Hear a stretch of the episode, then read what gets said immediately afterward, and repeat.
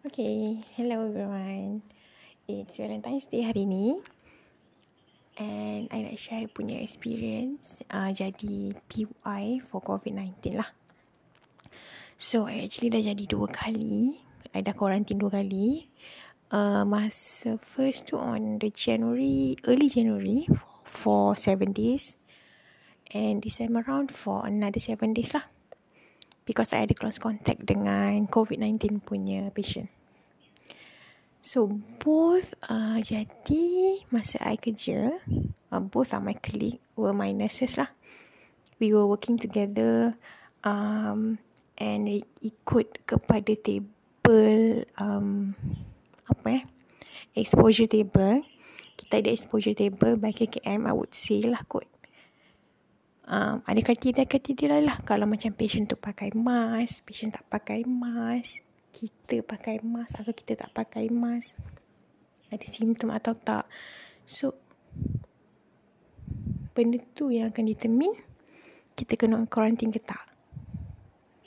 Okay, so in my case, yang first tu memang the kakak tak pakai mask and I pun tak pakai mask. Sebab kita orang kat dalam pantry tengah makan for more than 15 minutes. So, memang I rasa semua orang kena macam hafal lah kot. Bukan lah hafal, maksudnya tahu. Tengok table tu, table of exposure tu. Maybe nanti I share kot. next episode atau next segment, I don't know. So, I kena quarantine and I will kena take swab lah. And semua ni dah dah ada SOP yang jelas. Maksudnya dari bahagian ke UKA, dia dah tahu hari apa nak swab, hari apa tak nak swab.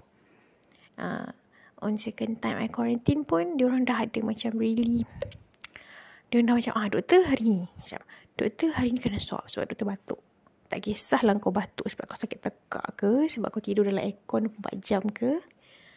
Kau batuk, yes. Kau batuk malam ni. Uh, so, I punya table tu ikut table yang bawah. Dia ada table atas dan table bawah. Ini untuk healthcare worker eh. Uh, bukan orang awam. So, untuk healthcare worker, the patient tak pakai mask. Sebab, unfortunately lah, ada kakak memang tak berapa suka sangat pakai mask. And bilik klinik kita orang tu agak kecil. So, dia tak pakai mask. And I pakai mask without face shield. So, bila tak pakai dengan mask only, kena quarantine for 10 days lah, solid 10 hari. Hmm. Kalau tak ada simptom ke, ada simptom ke sama. So, macam kita orang, ada dalam berapa orang, ramai juga lah. Ada konsultan sekali, Ha, dia pun tak tak pakai facial kan siapa nak pakai facial kat dalam klinik kan tempat kita makan tempat kita solat memang tak pakai lah So semua orang straight away dapat pink tag. And, and dia orang was swab. Dapat swab tu dalam hari ketiga macam tu kot. Sebab I ada batuk. So I kena first day and I think seven ke six days macam tu lah. Hari ke enam tu swab sekali lagi. And I nak share swab tu sangat tak selesa. Sakit nak mampus. Sakit gila. Macam tak selesa lah. Tak selesa. Uh, so macam... I think kan... In... in macam mana in this current uh, pandemic uh, semua orang kena kena jaga diri sendiri. Uh, memang kita kena kita jaga kita. Pakai mask pakai pakai mask. Kalau dekat hospital macam healthcare worker I think uh, pakai facial bukan benda yang asing lagi lah. I think saya nampak mana je saya pergi uh, doktor atau nurses atau siapa-siapa pula uh, PPK ke memang pakai facial sebab kita nak jaga diri kita. Kita tak nak kena swab. Uh, memang tak dinafikan. Certain people quarantine is the best thing. Diorang suka. Diorang sanggup kena swab sebab dia nak cuti. Memang ada. Eh? Memang ada orang-orang begitu. Tapi untuk set, maybe ada people mungkin itu kes-kes terpencil lah tapi ada. Untuk untuk orang lain tak. So kita jaga diri sendirilah kan Uh, sebab bila kita kuarantin jadi susah. Anak tak boleh pergi sekolah.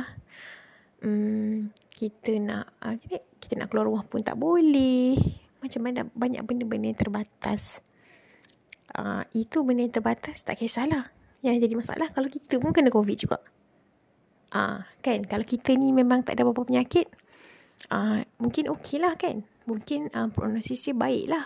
Maknanya kita kena kuarantin. Kita kuarantin kat hospital. Dan kita boleh keluar hospital. Discharge well. Kan? Uh, tapi kalau kita punya spouse ke, kita tinggal dengan mak ayah ke, kita positif, mak ayah pun positif, mak ayah pula jenis yang ada kencing manis, cucuk insulin, darah tinggi, uh, ada uh, dialisis. Kalau orang-orang macam tu yang sangat um, prone, kena je, uh, memang insyaAllah lah prognosis dia sangat teruk. Boleh sampai masuk ICU, boleh li- tahu kan kalau patient COVID masuk ICU 50-50. 50% dia akan hidup dan 50% dia akan uh, terus selamat meninggal.